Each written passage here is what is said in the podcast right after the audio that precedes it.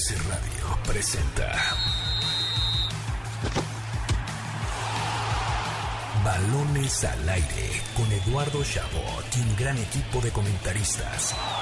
MBS 102.5. Comenzamos.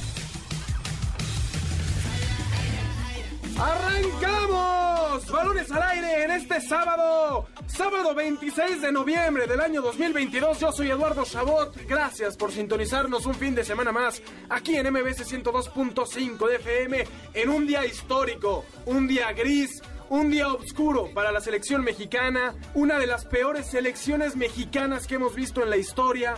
Posiblemente podría retirarse de la Copa del Mundo sin hacer ni siquiera un gol. Llevan un tiro a portería, caen hoy.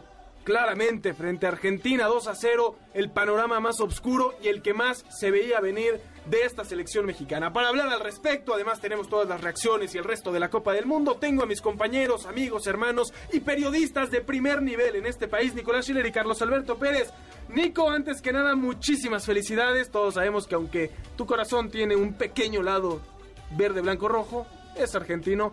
Bien ganado y muchísimas felicidades. Amigo Eduardo, qué placer saludarte también a ti, Carlos, y a todos del otro lado. Un sábado más en el mejor programa de deportes de la radio. Un sábado agridulce para mí, Eduardo, porque eh, tengo No la... vendas humo, no, estoy vendas vendiendo humo, humo. no estoy vendiendo humo. Yo quiero ver a México. Yo aquí dije hace dos semanas que México iba a llegar al quinto partido. No me gustaría que no se cumpla mi predicción. No, no, No, te- pero- te, adelanto que no se va a cumplir. Carlitos, Alberto Pérez, ¿cómo estás? Hola, ¿qué tal Eduardo? Nicolás, a todo el auditorio. Feliz de estar con ustedes eh, un sábado más, un sábado, como dices, muy especial, porque tenemos aquí en Balones al Aire el post partido, el mejor post partido que podríamos eh, haber pedido de un mundial. Aquí está, supuesto. México-Argentina, con un representante muy digno del periodismo argentino, como es Nicolás Schiller, y que sí me gustaría escuchar lo que lo interrumpiste, porque le iba a decir algo muy emotivo. iba a decir Te que quería corazón- presentar a ti. Su corazón estaba dividido. Yo quería escuchar cómo se parte en dos. Un corazón que es Por el amor de Dios, mexicano. Nico por dentro está celebrando, está siendo un poco eh, solidario con, No. con un país que quiere mucho, pero por dentro Nico- hay una fiesta. Ni- Nico es mexicano. Nico, Nico es mi mexicano favorito y también mi argentino favorito. Yo soy francés, ya te dije, entiendo por qué no me, no me pusiste en esa lista, lo entiendo perfectamente. Eh, vaya día y vaya mesa de debate que les tenemos preparado el día de hoy. Por supuesto, tendremos premios para ustedes, así que atentos a las dinámicas, podrán participar con nosotros en este programa en el que analizaremos a fondo lo que sucede con la selección mexicana y la Copa del Mundo en general. Así, comenzamos. Balones al aire. El arranque mundialista con Carlos Alberto Pérez.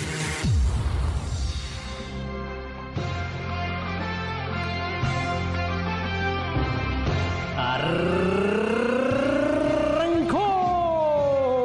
la segunda jornada del Mundial de Qatar 2022. México, sí, nuestro querido México quedó al borde de la eliminación de la justa mundialista. El conjunto entrenado por Gerardo el Tata Martino no pudo contener a la selección argentina y dejó escapar a la madre de todas las revanchas.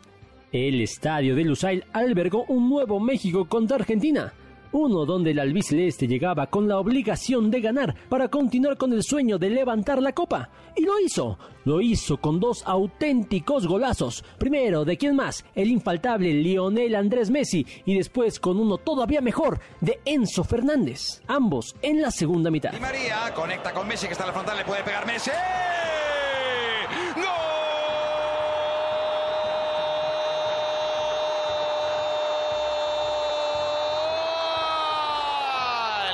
Argentino del Messi, también Enzo Fernández. Enzo es un golazo.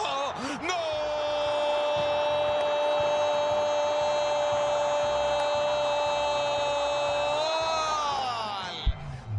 El cuadro de Lionel Scaloni soportó el áspero planteamiento del tricolor y en la segunda parte impuso condiciones en un compromiso dominado en su totalidad por el equipo argentino. Con este resultado, Polonia queda como líder del sector con cuatro puntos, seguido por Argentina y Arabia Saudita con tres unidades y en el fondo México con un solo punto. Ahora el equipo del Tata Martino tendrá que aspirar al milagro el próximo miércoles contra Arabia Saudita, pues además de ganar, deberá hacerlo con suficiente diferencia de goles y esperar resultado en el Argentina contra Polonia. Así, la participación de México en el Mundial de Qatar en al aire. España y Alemania se enfrentan como parte de las actividades de la segunda fecha dentro del grupo E, donde los alemanes vienen de caer dolorosamente ante los nipones y que sin dudarlo, este domingo quieren levantar la mano para seguir siendo un firme candidato al título. Pero enfrente tendrán un duro sinodal, como no es la selección de España quienes vienen de golear a una débil Costa Rica, por lo que este encuentro es una buena prueba para los dirigidos por Luis Enrique. Ingresa a caliente.mx, regístrate y recibe mil pesos de regalo. Ahí está la oferta de nuestros amigos de Caliente. Ahí escuchamos el arranque cortesía de Carlos Alberto Pérez de lo que fue pues esta exhibición, porque así lo es en la segunda parte de lo que Argentina hizo sobre México. Mucho que, que, apuntar, ¿no? Está por supuesto por un lado pues recalcar que la, el nivel de los futbolistas mexicanos, fuera la alineación que fuera, estaba por debajo de la de Argentina. Que hoy México consiguiera la victoria era prácticamente imposible. Eh, se necesitaba un milagro de esos que, que, alegran el fútbol, y lo digo porque pues, si la estadística siempre se impusiera, la alegría del fútbol sería menor. Eh, de eso viven muchos equipos. Eh, se esperaba, pero no, no había lógica que lo sustentara. Por otro lado, el planteamiento, que en el primer tiempo a mí me parece muy bueno, al Tata se le cae en el segundo. Reitero, no habían futbolistas para pensar en que se pudiera hacer algo distinto. Pero cuando ves que el equipo ya no da y que están aguantando y que Argentina te echa para atrás y te echa para atrás y que Héctor Herrera ya no da y tienes a un hombre como Edson Álvarez, posiblemente el futbolista más importante de esta selección en la banca, y no lo metes e incluso te hacen el gol y decides que tus cambios para revolucionar el juego van a ser Uriel Antuna y el Pioco Alvarado, pues difícilmente vas a poder cambiar las cosas. Esta selección, ojalá de todo corazón, que no logre la hazaña que se ve imposible, que no logre la hazaña de clasificar a octavos, porque Francia nos va a dar un baile, Carlos. A ver, vamos, vamos por partes, Eduardo. Lo que dices estás en toda la razón, tienes toda la razón, pero a mí me gustaría comenzar por, por algo, y es que yo, desde el día anterior, que se filtró la, posible, que después fue oficial, la alineación de México, yo respaldé a Gerardo Martino porque creí que ese era el planteamiento correcto para afrontar una selección que es eh, no uno ni dos ni tres escalones, hasta cuatro o cinco escalones superior al de México. Me parece que el Tata Martino sale con un buen planteamiento para los primeros 45 minutos. Tanto es así y lo logra. Me parece que, eh, a ver, Argentina no creó ni una sola ocasión de gol en el primer tiempo, eso me queda clarísimo. Eh, desesperó a Messi, desesperó a Lautaro Martínez. Lautaro incluso sale de cambio antes de que Argentina logre darle vuelta al partido. Y me parece que el, planteamiento inicial de Gerardo Martino, con todo y Edson Álvarez fuera, con todo y su línea de 5 y sin delantero centro, fue el adecuado. Lo que dices es muy cierto. Para la segunda mitad me parece que Gerardo Martino parece que se fue a esconder, no sé a dónde se fue, porque en el banquillo no apareció absolutamente nadie y dejaron a un niño de 5 años haciendo los cambios, porque como bien indicas, no puede ser que, incluso ya en el primer tiempo, eh, cualquier contragolpe que, querías hacer, no lo podías efectuar con, con eh, firmeza. Con, firmeza, algo, eh, que generara, déjate una acción clara de gol, una acción en el área contraria. Eso no lo podías generar en el primer tiempo. Y ya es, es, una encomienda que tenías para la segunda mitad. Porque una cosa es decir, ¿sabes qué? Voy a guardar el marcador. Pero otra muy distinta es decir, no quiero saber nada de atacar. Y eso me parece que Gerardo Martino eh, es el principal error. No saber cómo eh, generar eh, opciones de gol, incluso con su planteamiento, incluso como con, un contragolpe de la forma que sea, pero no tenía ni idea. Y ya cuando quiso hacerlo, era demasiado tarde, más allá de los cambios que, como bien indicas. Y lo que yo te mencionaba en redes, para los cambios que tenía planeado hacer, qué bueno que se tardó, porque lo que metió nada más vino a perjudicar las cosas, Nico. Yo creo que coincido con Carlos, el día antes tú veías la, la alineación y decías, bueno, entiendo lo que quiere hacer el Tata y lo puedo eh, apoyar, digamos el problema es que hoy todos a la mañana vimos como Polonia le ganó a Arabia Saudita y eso le cambiaba todo el, escenario a México, o sea, al grado de no solo, era, no solo era Argentina, perdón, el necesitado de ganar hoy, también era México, o sea, porque si, si empataba o ganaba Arabia, México tenía mucha más flexibilidad pensando en la última fecha. Eh, ¿Sabes? Yo creo que con el resultado de Polonia, ahí es donde el Tata tendría que haber hecho alguna modificación, porque sí, a ver, le salió 45 minutos eh, tener a Argentina, digamos, sin ocasiones de peligro, pero no te iba a durar 90. Y, y, en el medio, justamente, una de las figuras claves de ese esquema inicial era guardado, se te lesiona y metes al Guti en vez de a Edson. O sea, lo que mencionabas tú, la parte de los cambios o los nombres que termina utilizando. En fin, creo que, que, México también termina pecando de eh, el discurso entre nosotros, los, las figuras de los medios o los aficionados y tal era, tenemos la oportunidad de tener la revancha contra Es que Argentina. eso, eso es mentira. Y, y te voy a Y- decir algo. Y, es, mentira no y es. es que no era mentira, porque si, si No, es México ganaba o sea, hoy, sí. si México ganaba hoy, Argentina estaba fuera de la Copa del Mundo. Está bien, pero. Y, y no creo que venga tanto de los medios, creo que esta vez vino más de la afición. Pareciera que el hecho de poder eliminar a Argentina nos daba la posibilidad. O sea. no- no- Nos brindaba eh, eh, el fútbol para ganarles. Como si el hecho de que Argentina perdió el primero con Arabia, ah, entonces nosotros también les podemos ganar y los eliminamos, ¿no? O sea, la ilusión de eliminarlos nos hace imaginarnos que somos capaces futbolísticamente de superarlos cuando no es así. Y- y más que nada, la, la ilusión la genera no el funcionamiento de México contra Polonia, que hubiera sido lo ideal. El desfuncionamiento de Lo Argentina. genera que Arabia sí pudo. Y entonces el, el pensamiento general de la afición mexicana fue: bueno, si Arabia puede, pues, claramente yo puedo, aunque venga de no generar un solo tiro a puerta en contra Polonia. Nunca había experimentado el Tata con esta alineación, ni siquiera en entrenamientos. Me, me parece que hubo un intento contra Canadá en la eliminatoria, que eh, en Canadá, que no sale muy bien, perdemos ese partido, pero, pero se intenta, vaya. Ok, lo, pongo ahí Una porque vez. es importante, ¿no? O sea, el partido más importante para muchos en la historia de México, no sé si, si sea así realmente, pero sí se, se vendió. Y, y- y saliste con algo que nadie, que nadie conocía y con nombres que tal vez no debían de estar ahí, ¿no? Para mí, fuera del Chucky y de Alexis Vega, que le meten un valor increíble al partido y un... ¿Cómo se le dice en otra palabra menos agresiva que, Le metían un sazón. Este, Garra, garra, Gracias garra. a Jimmy desde la producción. Garra es la palabra que necesitábamos. Eh, porque te decía, ¿no? Cuando entra Antuna, entra sin idea. A mí me molestaba de sobremanera que saliera el balón de saque de banda y corriera por el balón como que hay que apurarnos. Regresa a tu posición, hermano. Estás jugando un mundial, no estás en la copa de, de- de primaria donde tienes que correr. Tienes, ah, o sea, no, no, no trates de vendernos que te estás exigiendo al máximo porque salió el balón y estás corriendo por él. No pueden dar un tiro de esquina decente. Eso o sea, vas locura. perdiendo por uno, dos goles. Tienes para. Es importantísima la diferencia de goles. Vas a tratar de hacer algo a balón parado porque es la única forma. Y no tienes la fuerza en tus piernas. Acabas de entrar y no tienes la fuerza de mandar un centro decente. Es, Eso es ridículo. Eso es insólito porque por el hecho de decir, eres, o sea, estás en una Copa del Mundo, eres profesional, te ganaste un lugar y, no- y no podían elevar el balón. Eh, en una de las herramientas, lo platicamos en la semana nosotros fuera del aire, que yo les decía, bueno, Argentina por, por aire no va a poder meterle gol a México porque van a tener a Néstor Araujo, Moreno y Montes, que son tres edificios de adentro del área. Y tampoco lo supiste aprovechar en ataque porque no podías mandar un buen centro. Ah, Entonces, entre el planteo y que de verdad, porque, a ver, yo repito, yo sí, para mí el 90% de, de la derrota es el Tata Martino, pero sí el 10% también contribuyen los jugadores. O sea, no, no, para mí hubo muchos que no pusieron lo que se necesitaba, digamos. Bueno, yo, yo no le daría tanto, tanto porcentaje a Tata Martino. 60-40 yo le daría. No, ¿eh? es que a ver, eh, estamos olvidando, en, en ese análisis que están haciendo, se están Los olvidando de que enfrente está la selección argentina, que, que no es cualquier cosa. A ver, estamos hablando de una que era candidata a ganar el mundial Es. antes de que, de que eh, es candidata a ganar el mundial. Y no me puedes decir que el 90% de la derrota es del Tata Martino. No, no de la porque derrota, tampoco. Del, del pésimo mundial. Porque, pésimo. porque la de verdad, ¿cuántas veces México ha quedado eliminado y nos hemos ido con, con ese sabor amargo, pero, pero no, no di- diferente al que tenemos hoy, ¿no? Contra Holanda, contra Argentina en 2006.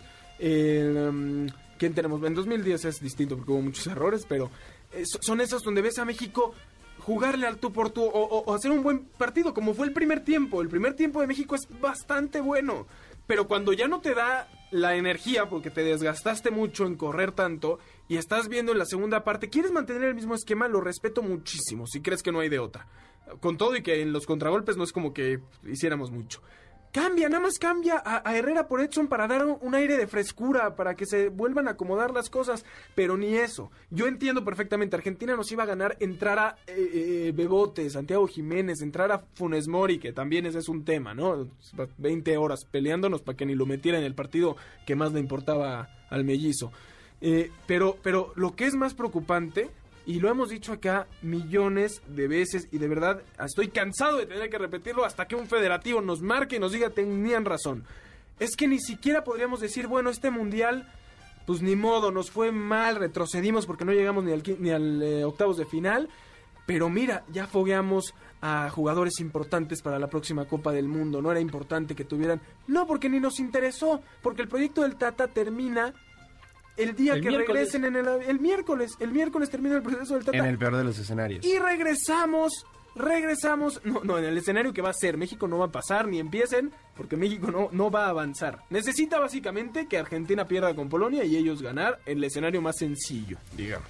Por ahí si gana Pero Argentina termina, también. termina la idea, termina la idea. Eh, sí, a lo que iba es, eh, llegan, van a regresar y ¿qué vamos a ver? El despido del Tata, va a llegar un nuevo entrenador, vamos a empezar con buenos resultados y se va a ir desgastando la relación porque no va a haber un proyecto a largo plazo. Sucedió ahorita, yo siempre lo apoyé, pero entiendo que hay mucha gente que no quería al profe Osorio y hoy todos dicen es que con el profe Osorio y lo ven en la mesa de, de ESPN haciendo los análisis y dicen es que mira, ese sí sabía. Pues sí, pero cuando lo tuvimos le pegamos y le pegamos y le pegamos hasta que se cansó y terminó perdiendo con Suecia y finalmente eliminado por Brasil eh, en, algo que otra vez no había un proyecto. Llegó el Tata, nos emocionamos, empezaron buenos resultados. Esta selección es la peor de los últimos años. No se ganó Copa Oro, no se ganó Nations League, no se avanzó en Mundial. Eh, en su vida ustedes no habían visto algo tan triste de la selección, en su corta vida. A, ver, supongo que, a ver, Eduardo, no quiero cortarte la, la inspiración. Me parece que es un análisis correcto, pero ese análisis lo vamos a hacer la próxima semana. Eh, en el peor de los casos. Ah, sí, ¿quieres sí, que hable del, del partido de hoy? ¿No te No, está no. gustando que critique la selección lo, en lo que pasa es que el discurso puede cambiar mucho. Si, si el miércoles México cambia la cara, le mete cuatro goles a Arabia Saudita y, y- y enfrentamos a, a- a Dinamarca o a quien sea en los octavos de No, porque te va a tocar contra el primero No, y te espera, va a tocar espera. Francia. A lo que voy es que. Y a ver, Francia te va a pintar yo- la cara. Yo, yo sé que el proceso de Tata tiene mil errores, pero el día de hoy nos enfrentamos a una selección, a una de las mejores selecciones del mundo, ranking número uno de, de FIFA. No me puedes venir aquí a reclamarme que perdí contra. que, que, que perdí. No, este no es mi reclamo. No, no, no, pero estás ah, sacando toda la basura de la selección mexicana que ya sabemos que existe cuando lo que acabamos de ver el día de hoy es lo que. Es lo más importante del día de hoy, no, no toda la basura que hay detrás de la selección. Es que, es que sí, porque ya no me importa ahorita, me importa el futuro, me importa que se retrocedió, porque perdón, el partido contra Polonia era ganable y salimos todos contentos porque Ochoa paró el penal. Ese penal fue lo peor que le pudo pasar a México, porque la afición salió contenta de, miren, Paco Memo, y sacamos el empate. la afición, pero no el Tata Martino. No, para nada. Pues, ¿y entonces, ¿por qué te- y, y viene al Mundial a plantear un partido así sin poder hacer un tiro a gol en Claro, la y eso es lo que hay que cuestionar. Eso, eso es lo que hay que cuestionar, que el equipo de Tata Martino en el Mundial no puede tirar más de dos veces a portería. No, eh, eh, eso, es, eso es lo que me preocupa, me preocupa futuro. Eh, ahorita vamos a escuchar lo que decía el, el Tata Martino en la conferencia de prensa, que es algo tristísimo. Eh, sí, sí destaca por ahí la, incapacidad para generar contragolpes y demás. Se escuda un poquito y, pareciera no importarle mucho lo sucedido. Escuchemos eh, un poco de, de lo que dijo el Tata Martino. Creo que en la vida y en este caso los futbolistas, los que estamos, los que competimos permanentemente, estamos acostumbrados a levantarnos y a ir a por otra oportunidad, sobre todo cuando, cuando la tenemos. Es difícil, sí, seguramente difícil. El segundo gol de Polonia hoy hizo daño y el segundo gol de Argentina hoy hizo más daño. Cuando un equipo todavía tiene chances, este, difíciles, obviamente sabemos que son chances difíciles, porque además mm, necesitamos que del otro lado este, haya un ganador. Este, y si es por varios goles, mejor, eso nos ayudaría aún más. Este, pero sin gu- ninguna duda que después de lo que vi hoy durante una hora de partido, yo diría de los 90 minutos, no de una hora, de la dignidad con la que fueron enfrentaron a un rival candidato, indudablemente que no tengo ninguna duda de que lo vamos a hacer y lo vamos a intentar hasta hasta todo, hasta gastar todo lo que tengamos. Y la verdad que en los 6 7 minutos que jugó del primer tiempo más los 15 del segundo hasta antes del gol de Argentina, nosotros seguíamos jugando con con la misma solvencia. Es em, si no me equivoco, Argentina no, no tuvo oportunidades de gol claras y las dos situaciones de gol vienen de estupendos remates de afuera del área. Eh, de alguna forma era cortar en la zona de mitad de cancha y salir rápido al espacio.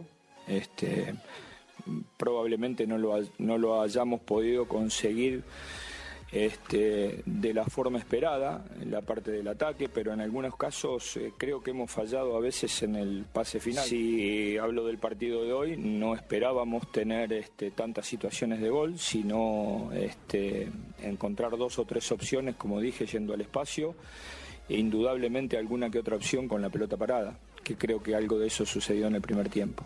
No hubo cambio táctico hoy. Como te dije, mientras tengamos opciones, los vamos a, seguir intentando. El cambio táctico no nos faltó. Justamente hoy jugamos de una manera diferente a, a otros partidos y encontraremos la mejor forma de enfrentar el partido con, con Arabia porque sabemos que necesitamos hacer por lo menos tres goles. Edson, nada, entendí que este era el equipo que tenía que empezar. Error que tuvo que ver con eh, juntar a los tres mediocampistas del mismo sector por donde salió Argentina y cuando no pudimos abortar esa salida y, el rival nos dio la vuelta, encontraron a Messi solo y hizo el gol de media distancia. Pero no encontré que en el partido haya encontrado muchos espacios y, como decís vos, en el último tercio. Eh, pero también entiendo que los goles de Argentina un poco pueden cambiar la mirada de lo que ha sucedido a lo largo de los 90 minutos. Eso normalmente pasa porque ustedes normalmente analizan resultados. Y ¿Cuál es la postura que tiene la gente? La que tiene de acuerdo a lo que ustedes le dicen y lo que ustedes le cuentan. Ustedes tienen que contarle lo que vieron esta noche de acuerdo a la mirada que ustedes tienen, si ustedes tienen una mirada de 60 minutos o de 30 minutos. Si le cuentan 30 minutos, la gente va a seguir enojada, si le cuentan 60, probablemente no tanto. Ahí escuchábamos al Tata Martino. Eh, si algo tiene razón, pero no hay otra forma de hacerlo, es que se analiza a partir del resultado. Y lo digo porque si por algo Messi lo hubiera tirado afuera y México hubiera seguido en la misma tónica y el partido por un milagro hubiera terminado 0 a 0, la realidad es que hubiéramos dicho qué planteamiento del Tata, ¿eh? Y cómo lo hizo y qué bien lo hizo y demás, ¿no? Que la, eso es, verdad, sí. Es, la realidad. Eh, algo decías ahorita, Carlos, también en relación a eso, que, que me parecía importante. Ah, el tema de que si México le gana a Arabia Saudita, nos volvemos a emocionar y ahora sí. Y me parece que, y espero que ese no vaya a ser el análisis que se genere porque independientemente de que México pudiera golear a Arabia Saudita y los dioses del fútbol nos bendicieran con la llegada a los octavos de final, es importante mantener la línea de lo mal que está esta selección. Y ahora sí, como dice el Tata, no ser resultadistas tampoco en lo positivo, si es que se diera la victoria ante Arabia Saudita. Yo les pronostiqué la semana pasada que México se iba de este mundial con un punto y se las dejo, ¿eh? Porque... Ah, bueno, si vienes aquí a presumir eh, tus dotes de para... para Nostradamus. Así, ah, eh, eh, si quieras tu programa tú solo.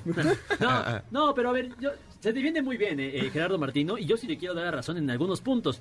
A ver, claramente este, este, este, partido de México-Argentina es un México-Brasil del 2014, solo que esta vez Memo Ochoa no pudo ser Dios y sacar la de Messi ni la de Enzo, que son dos golazos. Porque si no hubiera sido incluso mejor planteamiento que el de Brasil en el 2014. porque te atacan mucho Porque te atacaron muchísimo menos y aquella vez tampoco generó nada la selección mexicana. Lo malo es que, para empezar, en tu primer partido no ganaste, como sí sucedió en el 2014.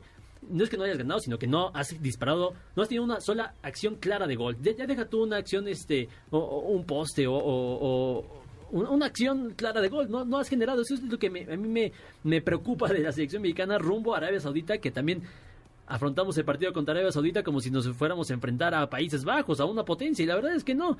No, al revés. Arabia Saudita debería ser ganable y no va a ser así. Está bien, pero yo creo que lo estamos pensando al revés, porque estamos pensando en los 20 diferentes escenarios que tenemos si goleamos a Arabia Saudita. Arabia Saudita no es Irak. Arabia Saudita no es eh, Trinidad y Tobago en la CONCACAF. Arabia Saudita vino y le ganó. Eduardo, nadie cree que le vamos a ganar y por cuántos goles a Arabia Saudita. ¿Cómo no? Tengo muchísima gente, Nico. Entenderás, posiblemente habremos visto en redes diciendo, ok, ¿qué necesitamos que pase en el otro duelo? Preocúpate porque le puedas hacer un tiro a portería a Arabia Saudita primero. sí, aparte creo que es que volvemos a lo mismo. El, en los partidos amistosos que, que tuvo México, Em, los delanteros que metieron goles fueron Alexis Vega y Rogelio Funes Mori. Cuando Rogelio Funes Mori metió gol fue una mala noticia en un 4 a 0 que tenía México. Hoy estamos hablando de la falta de gol que tiene la selección. Ah, pero no, pensemos que le vamos a meter cuatro goles a Arabia Saudita, que es una selección que se le complicó a Argentina y que se le complicó a, a Polonia. O sea, justamente el segundo, el segundo gol de Polonia termina por un error defensivo muy grave de, de Arabia Saudita, pero tampoco la tuvieron tan sencilla. Y que no le hemos pegado a. Raúl, ¿eh? Que Y- también vino aquí a pasearse por la cancha en, en el juego contra Polonia y también frente a Argentina. Y volviendo un poco en el tema, o sea, a ver, Martínez no está descubriendo el hilo negro diciendo que en el fútbol se juzga por los resultados. Esa, eso lo sabía desde que fue director técnico en el Barcelona, Argentina, Newells, en todos lados. O sea, y, y, a ver, el resultadismo de alguna forma, o sea, ningún equipo que sea campeón Claro. es solo porque sacó buenos resultados. O sea, va de la mano el ser resultadista con que algo tuviste que hacer bien para que para que te salga ese eh, eh, eh, digamos ese resultado final. Y a ver, no se está diciendo que México juega mal solo porque perdió con Argentina. Claro. ¿Cu- ¿Cuánto tiempo llevamos diciendo que, que- que México no juega bien o que no convence? A-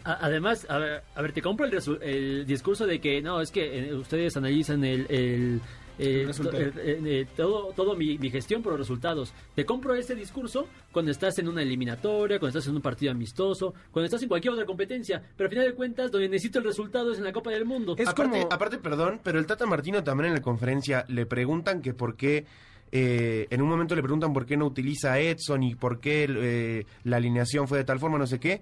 Y su respuesta fue, eh, eso es trabajo suyo, responderle eso a la afición. Entonces es, a ver, me pides que no te juzgue por resultados, pero cuando te exijo una respuesta de Claro. táctica y técnica, te, no, no me la das. Ahora, con Edson dijo porque así se planteó el partido. O sea, ni siquiera hubo una razón real que me dijeras es que sus, sus facultades no dan para lo que estábamos buscando y, Y, demás. y perdón que me interrumpa, pero esa respuesta, entonces, ¿a qué te da tú como respuesta? Bueno, si ese fue tu planteamiento, perdiste.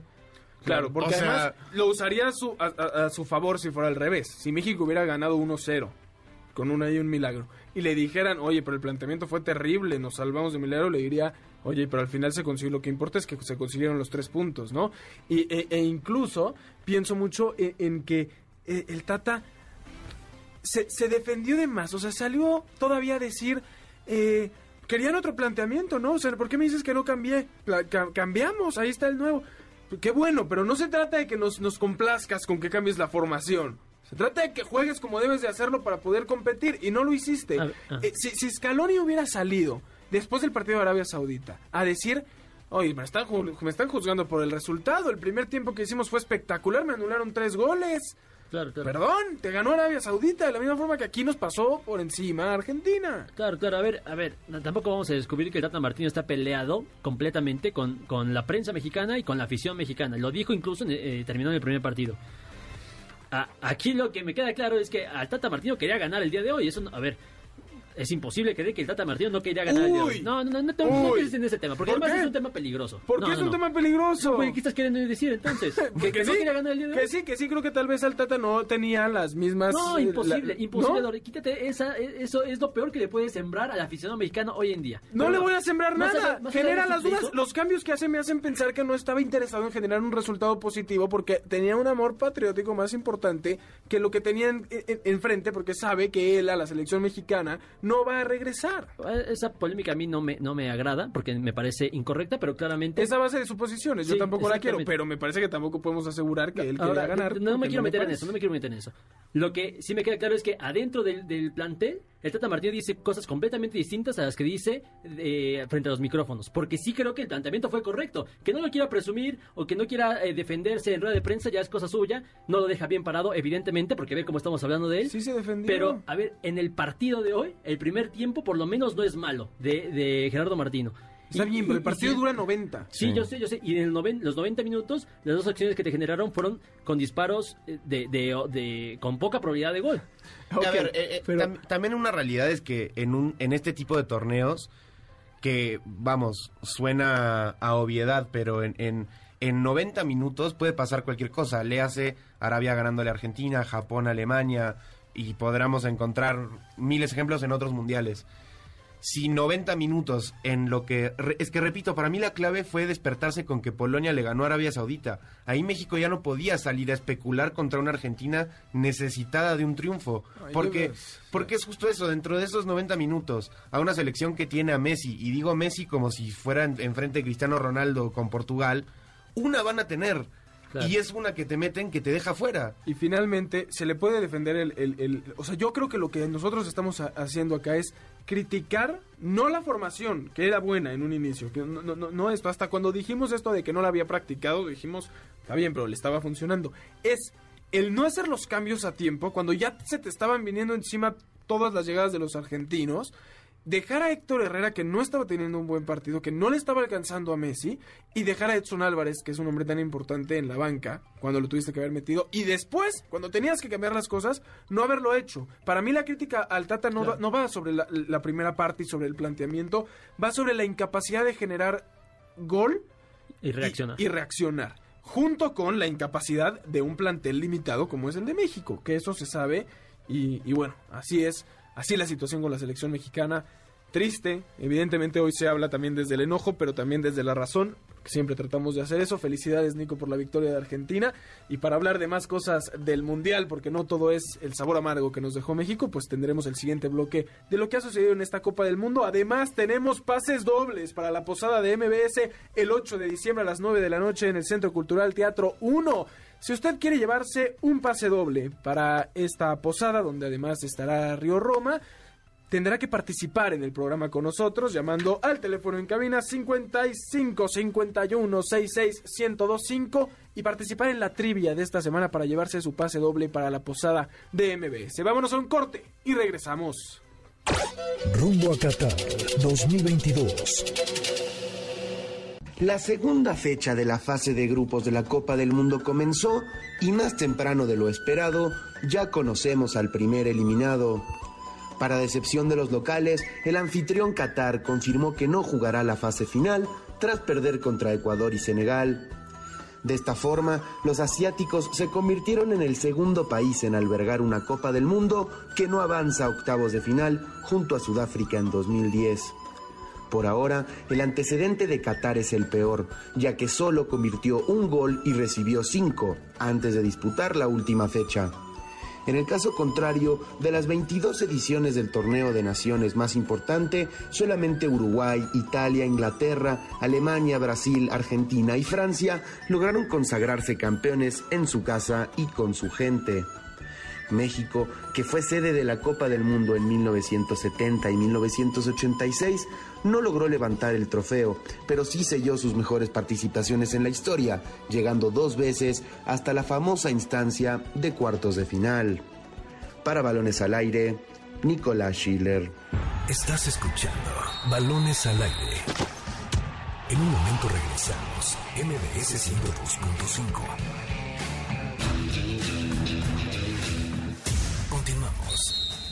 Estás escuchando Balones al aire. MBS 102.5. Historia mundialista con Eduardo Chabot. 1978.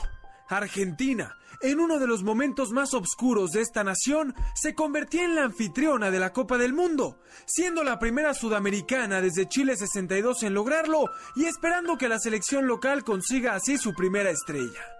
El torneo se llevó a cabo mientras el régimen dictatorial, comandado por Jorge Rafael Videla, controlaba el país y como un método para mantener contentas a las masas. Y mientras la gente gozó de la fiesta del fútbol, familiares, amigos, hermanos e hijos estaban siendo torturados a unas cuantas cuadras. La época más oscura del país, escondida bajo el cobijo de la alegría deportiva. Actos de corrupción y resultados sospechosos siguen siendo materia de investigación hasta hoy en día, pues incluso el pase de Argentina a la siguiente ronda se dio con una sospechosa victoria de 6 a 0 sobre Perú. Al final, sin Diego Maradona, con apenas 17 años, y sin Johan Cruyff, quien por motivos personales no asistió a la justa mundialista, aunque hay algunos que aseguran que la dictadura tuvo que ver en eso, la albiceleste terminó por conseguir su primera estrella mundial sobre la poderosa Holanda al ganar 3 a 1 en tiempos extra, luego de empatar a 1 en el tiempo regular, convirtiéndose en la quinta selección en ganar una Copa del Mundo en casa. Hoy, Argentina desea volver a repetir esta historia y entregarle a Messi el trofeo que le ha hecho falta en su carrera, curiosamente en un país sin derechos humanos, lleno de corrupción y violencia, similar a la Argentina de 1978. Al aire por MMS 102.5 de FM. Yo soy Eduardo Chabot. Me acompañan como cada sábado Carlos Alberto Pérez y Nicolás Schiller. Escuchamos esta hermosa sección con una voz bellísima del locutor de este programa. Un poco de la historia de lo que ha sucedido en las Copas del Mundo. Para seguir hablando de Argentina. ahora el rival al que se enfrentó México, que también es importante, ¿no? Más allá de lo mal que lo haya hecho México, también está el respiro que fue para Argentina. Y Nico, decías el bloque pasado lo mal que le sentó a México tanto la victoria de Arabia Saudita frente a Argentina, porque finalmente esto propició que el grupo se volviera más complicado, como la victoria de Polonia hoy ante Arabia Saudita, me parece que además de lo que hizo en los números esa victoria sobre Arabia de Arabia Saudita sobre Argentina, era muy difícil que la Argentina que venía de de sufrir ese golpe contra una selección claramente inferior, pues mostrara una cara similar o no una de sus mejores versiones en el siguiente partido. Si tal vez lo hubiera ganado Arabia Saudita, hubiera esperado pues algún margen de error más amplio para que México pudiera aprovechar pero después de, de, perder con Arabia Saudita también era complicado que Argentina pues dejara ir otra oportunidad en el que saben es el mundial que para ellos les pertenece y le pertenece a Lionel Messi. Aparte, eh, parece que mucha gente cuando perdió Argentina contra Arabia se olvidaban de que era una selección con 36 partidos invicta, campeona de América contra la que hoy muchos es la número la candidata número uno a ser campeón, que es Brasil, en el Maracaná, o sea, eh, tenía un un contexto o un espaldarazo, digamos, la selección argentina importante que iba a volver en algún momento. O sea, lamentablemente fue contra México, pero... Eh, Además, volver ni siquiera se fue. Digamos, tuvieron un lapso de Un desconcentración que era 15 importante. minutos, ¿no? ¿Cuánta gente no decía, medios argentinos que decían que pierda Argentina ya antes del Mundial? Claro. Que pierda, porque venían invictos. Nico siendo uno de ellos. Y llegaron invictos. Ahora, hay que ver el vaso medio lleno. Si ya iban a perder un partido del Mundial, qué bueno que fue el primero, del cual podrían recuperarse más fácilmente.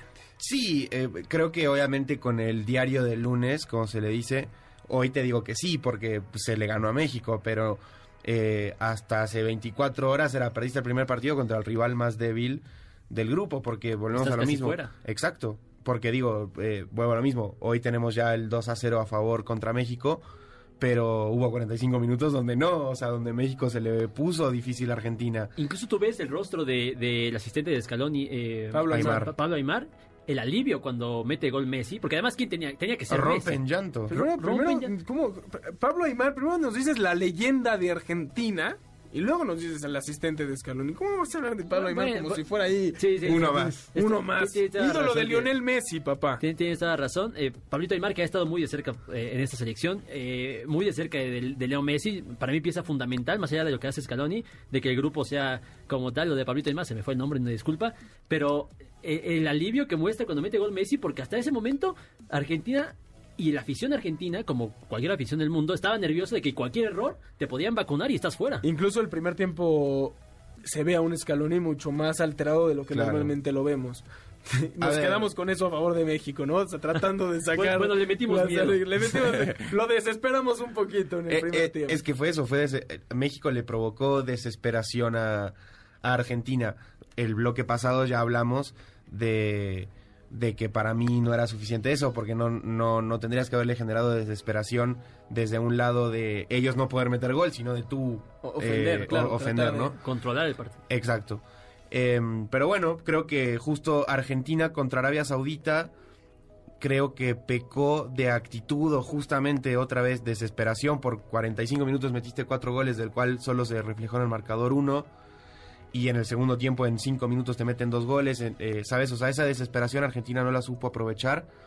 Y hoy contra México, eh, creo que fue al revés. O sea, me- Argentina estaba decidida a, a conseguir esos tres puntos. Y obviamente después termina pesando eh, individualidades. Quiero dar un dato, ahora que estábamos hablando de, de Argentina, pensé mucho en las confederaciones. Eh, un dato que es un poco sesgado, porque es cierto que muchos de estos equipos todavía no tienen ni siquiera dos partidos disputados, bueno, la mitad. Eh, con CACAF tiene un gol en lo que va del Mundial. Un gol que hizo Estados Unidos frente a Gales. No, en el primer partido, frente, Sí, sí, frente a Gales en Inglaterra, en el exacto. Eh, de ahí en fuera, Costa Rica posiblemente vaya a ser el último lugar de la Copa del Mundo porque su grupo es sumamente complicado y además España ya se los goleó 7-0. Eh, Canadá aún no hace, pero ahí solo tiene un partido y la verdad es que jugó muy bien frente No, a, eh, a- ese partido debió ganar. Y Exacto. un penal además. Correcto. Eh, y México que un disparo a puerta, ¿no? Nada más.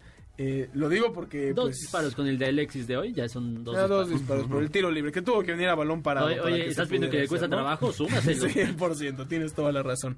Pero bueno, ahí está el nivel, habrá que ver. La realidad es que a, mí Estados Unidos me ha parecido que no ha hecho, ha hecho un mundial medianito, sin, sin mucho que destacar, pero ellos saben que este mundial no les importa tanto en cuestión de resultados. Y nada más tiene que ganar Irán para pa- estar en la siguiente fase. Exactamente. Eh, y Canadá, que lo hizo bien en su primer partido. Sí, claro, claro. Bueno, si quieres tocar el tema de, de la CONCACAF, sí me parece eh, eh, sobresaliente lo que hace Canadá contra Bélgica, que muchos consideraban una de las candidatas, ¿no? Para competir, digamos, si por- México por hubiera semifinales, perdido, por lo menos. la semana pasada comparamos mucho de qué diríamos de México si estuviera en el grupo de Canadá y viceversa. Si México hubiera hecho un partido frente a Argentina como el que le hizo Canadá a Bélgica, Ah, claro. sería un análisis totalmente distinto, Por sin supuesto. importar el resultado. Ojo, después de lo que dijo el Tata de que somos muy resultadistas los medios, Claro. sin importar el resultado hubiera sido distinto el análisis si se lo hubiera jugado como le hizo Canadá a Bélgica. Creo que eso es de lo que más duele, ¿no? De que, eh, más allá de la- lo que hablábamos, ¿no? De la desesperación de que le- se le generó por un momento, nada más, a la selección argentina, eh, creo que queda esa sensación como de decepción, como que amarga, porque, a ver, tú ves a México en, mundiales anteriores y ves cómo le compites a Países Bajos, ves cómo llevas unos tiempos extras a Argentina en el, 2000, en el 2006, ves cómo eh, le sacas el 0-0 a Brasil en el 2014, ves muchos escena- escenarios en los que a pesar de que no se consigue el resultado, dices, ah, bueno, pero México compitió. Y aquí, a pesar de que se estaba guardando el marcador, acabas perdiendo 2-0 y la sensación es de que ni siquiera metiste las manos. Capaz es mejor. Capaz esto No es sé, mejor. no sé. No, porque eh, eh, para el siguiente mundial México no tiene eliminatorias. Entonces vas a pasar eso es mucho tiempo y, y a ver, con la nueva Nations League tampoco vas a tener tanto tiempo para que te suelten amistosos contra Francia, Inglaterra o el Está país que bien, tú quieras. pero de- necesitas, a veces necesitas tocar fondo para replantearte cosas. México vivía en un lugar muy cómodo, en el que siempre hacía buenas actuaciones en mundiales, llegaba a octavos. Es el equipo más eh, eh, eh, estable, por decirlo de alguna forma, ¿no? Siempre hacía lo mismo, siempre llegaba a octavos de final. Prefiero tener que caer y no pasar en grupos para que les den una cachetada y digan despierten, hay que cambiar las cosas, a seguir en este jueguito donde constantemente seguimos en el mismo lugar. Porque no es un lugar cómodo para la afición, porque la afición ya quiere que México llegue más lejos. Y si es necesario que nos metan un buen golpe de autoridad a nivel mundial para que digamos, a ver, las cosas tienen que cambiar, que así sea. Ojalá y se haga, porque esto puede seguir en picada por mucho tiempo más. Es que eh, diste, diste en la clave, o sea, por supuesto nosotros podemos decir en un mundo ideal, digo, contemplando escenarios negativos, ¿no? Pero en un mundo ideal, pues bueno, eliminan a México en fase de grupos, entonces desde el día uno nos ponemos a pensar en el 2026 y entonces, ¿sabes qué? Martino, te vas y traemos, no sé, voy a decir un Jimmy nombre, Lozano. eh, Jimmy Lozano, y empiezas a trabajar esa base y no sé qué, pero no, no, no tenemos la certeza de que pueda pasar eso, o sea... eh, y te digo, Es mi deseo, Nico, es mi deseo desde la desesperación de saber que el presente es terrible y que me encantaría que a futuro pudiera existir esa posibilidad. Sí, eh, para retomar tantito del partido, sí estoy de acuerdo, de acuerdo con ustedes. Eh, nada más mencionar los nombres, ¿no? De, de Kevin Álvarez, joven, juega el, día de hoy 90 minutos, su noveno partido como, como seleccionado nacional, ni siquiera como titular. No lo hace mal, pero a fin de cuentas sale de cambio. Me parece que hubiera funcionado Jorge Sánchez, pero bueno, de entre las cosas destacadas, ¿no? Que muestra esta selección mexicana. eh, arriba, por supuesto, Alexis Vega, que me parece está totalmente desperdiciado en el fútbol mexicano. Y además, bueno, ya estás en el fútbol mexicano, además estás en las chivas. Hazme el favor. ¿Por qué? ¿Por qué? desperdiciado. ¿Por qué si es época mundialista vas a venir a pegar a las chivas? Si, si Nico se ha controlado, no le ha pegado al Cruz Azul. Luis No, Chávez, Luis Chávez me parece que también es un hombre destacado, eh, que, que pinta bien para el futuro. A ver, si queremos sacar eh, de algún lugar de piedritas, yo saco esas tres, ¿no? que me parece bastante destacado. Lástima que no se pudieron sumar más, como Diego Laines, como Santi Jiménez, pero bueno, ahí queda eso. Acevedo. A- Acevedo, por supuesto, para porque ya nos quedamos sin portero ahora sí, rumbo a la siguiente eliminatoria, pero falta el miércoles. Y, y sin dos porteros, porque Tres, Talavera... Cota. bueno, sí, Eh, tres. ah, güey. estaba viendo la edad de Alexis Vega, 25. La verdad es que a Alexis todavía le podría quedar uno, un mundial un, más. un buen mundial. Sí, sí, sí, todavía tienes razón. Tenemos ahí, pues, Montes, algo que Montes, eh, destacadísimo en defensa, no pasó un solo balón. Ya sé que me matas que regrese a los mismos temas. Será importante que también a nivel de clubes, Lo se- dejen salir. Parece que sí. ¿no? Lo dejen salir. Se, se supone que en enero ya lo mandaban al que es parte del cambio de, la, de que hablamos, ¿no? De, de más allá del técnico y los jugadores, que también se le permita a los futbolistas prepararse de mejor manera en equipos que les brinden esas oportunidades y esas herramientas. El escenario hubiera cambiado mucho si estuvi- hasta hubiéramos haciendo este mismo análisis, pero con otros cuatro jóvenes. Sí, nos eliminaron. Y hubo Pero, uno oye. que no es culpa de nadie. Si tendrías a Tecatito en una banda, a Laines de la otra, hablarías Bueno, de, de- de no es tan joven. Yo me refería No, a no, sí. jóvenes. Yo, yo pensaba ahorita que, que, que pensaba en los nombres que no estaban en otro elemento que hubiera sido diferenciador, como Sí. lo es Laines o como lo puede ser Tecatito, que no fue O, por o lesión. Raúl en su mejor momento. Exacto. Se nos acaba el tiempo, muchachos. Programa amargo en relación a la selección, pero bueno, sigue la magia del Mundial. Mañana partidazos a la una, el partido estelar entre España y Alemania, que está urgido de puntos para que lo sigan disfrutando. Y los esperamos, por supuesto, el próximo sábado con el mejor análisis de lo que sucedió ya al final de la fase de grupos de esta Copa del Mundo. Ya lo saben, aquí los esperamos. Carlos Alberto Pérez, muchísimas gracias. A ti, Eduardo, Nicolás, todo el auditorio. Feliz estar con ustedes un sábado más. Y también un saludo a nuestra fan número uno que nos visitó en cabina. Nos vino a ver, nos vino a ver. Araceli García. Araceli, un fuerte abrazo, qué gusto tenerte hoy con nosotros. Nicolás Schiller, muchísimas gracias y felicidades por tu selección. Muchas gracias Eduardo, un placer estar contigo, también contigo Carlos, eh, y a todos del otro lado que nos escuchan un sábado más en el mejor programa de deportes que tiene la radio, aunque a veces los resultados no sean los mejores. Totalmente a nombre de Carlos Alberto Pérez, de Nicolás Schiller, de Jimmy Gómez Torres en la producción, de Héctor Zavala en los controles. Yo soy Eduardo Chabot, los dejamos con lo mejor del resto de los deportes con Jimmy Gómez Torres y con el mejor programa que ha existido en la faz de la Tierra, A-Track con Checo Sound. Lo mejor del deporte con Jimmy Gómez Torres. Luego de perderse los últimos cinco juegos por una molestia en el abductor, LeBron James regresó a la duela y junto con Anthony Davis lideró el ataque de los Lakers en la victoria 105 a 94 sobre los Spurs. Así, los Lakers consiguieron su primer victoria como visitantes esta temporada. Anoche, los Celtics vencieron 122 por 104 a Sacramento y se posicionan como líderes en solitario de la Conferencia del Este, seguidos por los Bucks de Giannis y los Cleveland Cavaliers. Los Bucks de Giannis sacaron precisamente una victoria importantísima ante Cleveland, en la que Giannis comandó la remontada de Milwaukee y terminó el juego con un total de 38 puntos, más de la tercera parte del total anotado por los Bucks. En la NFL, los Patriotas dejaron escapar una victoria ante Minnesota, con lo que el récord de los Vikings mejoró a 9 victorias y tan solo 2 derrotas, el segundo mejor en la temporada, mientras que Nueva Inglaterra se mantiene en el fondo de una cerrada división este de la americana.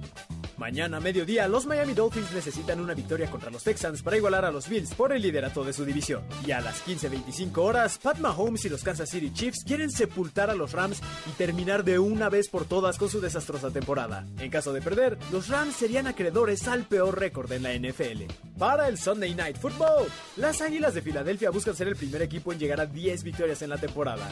Mañana a las 19.20 horas, Filadelfia contra Green Bay Packers.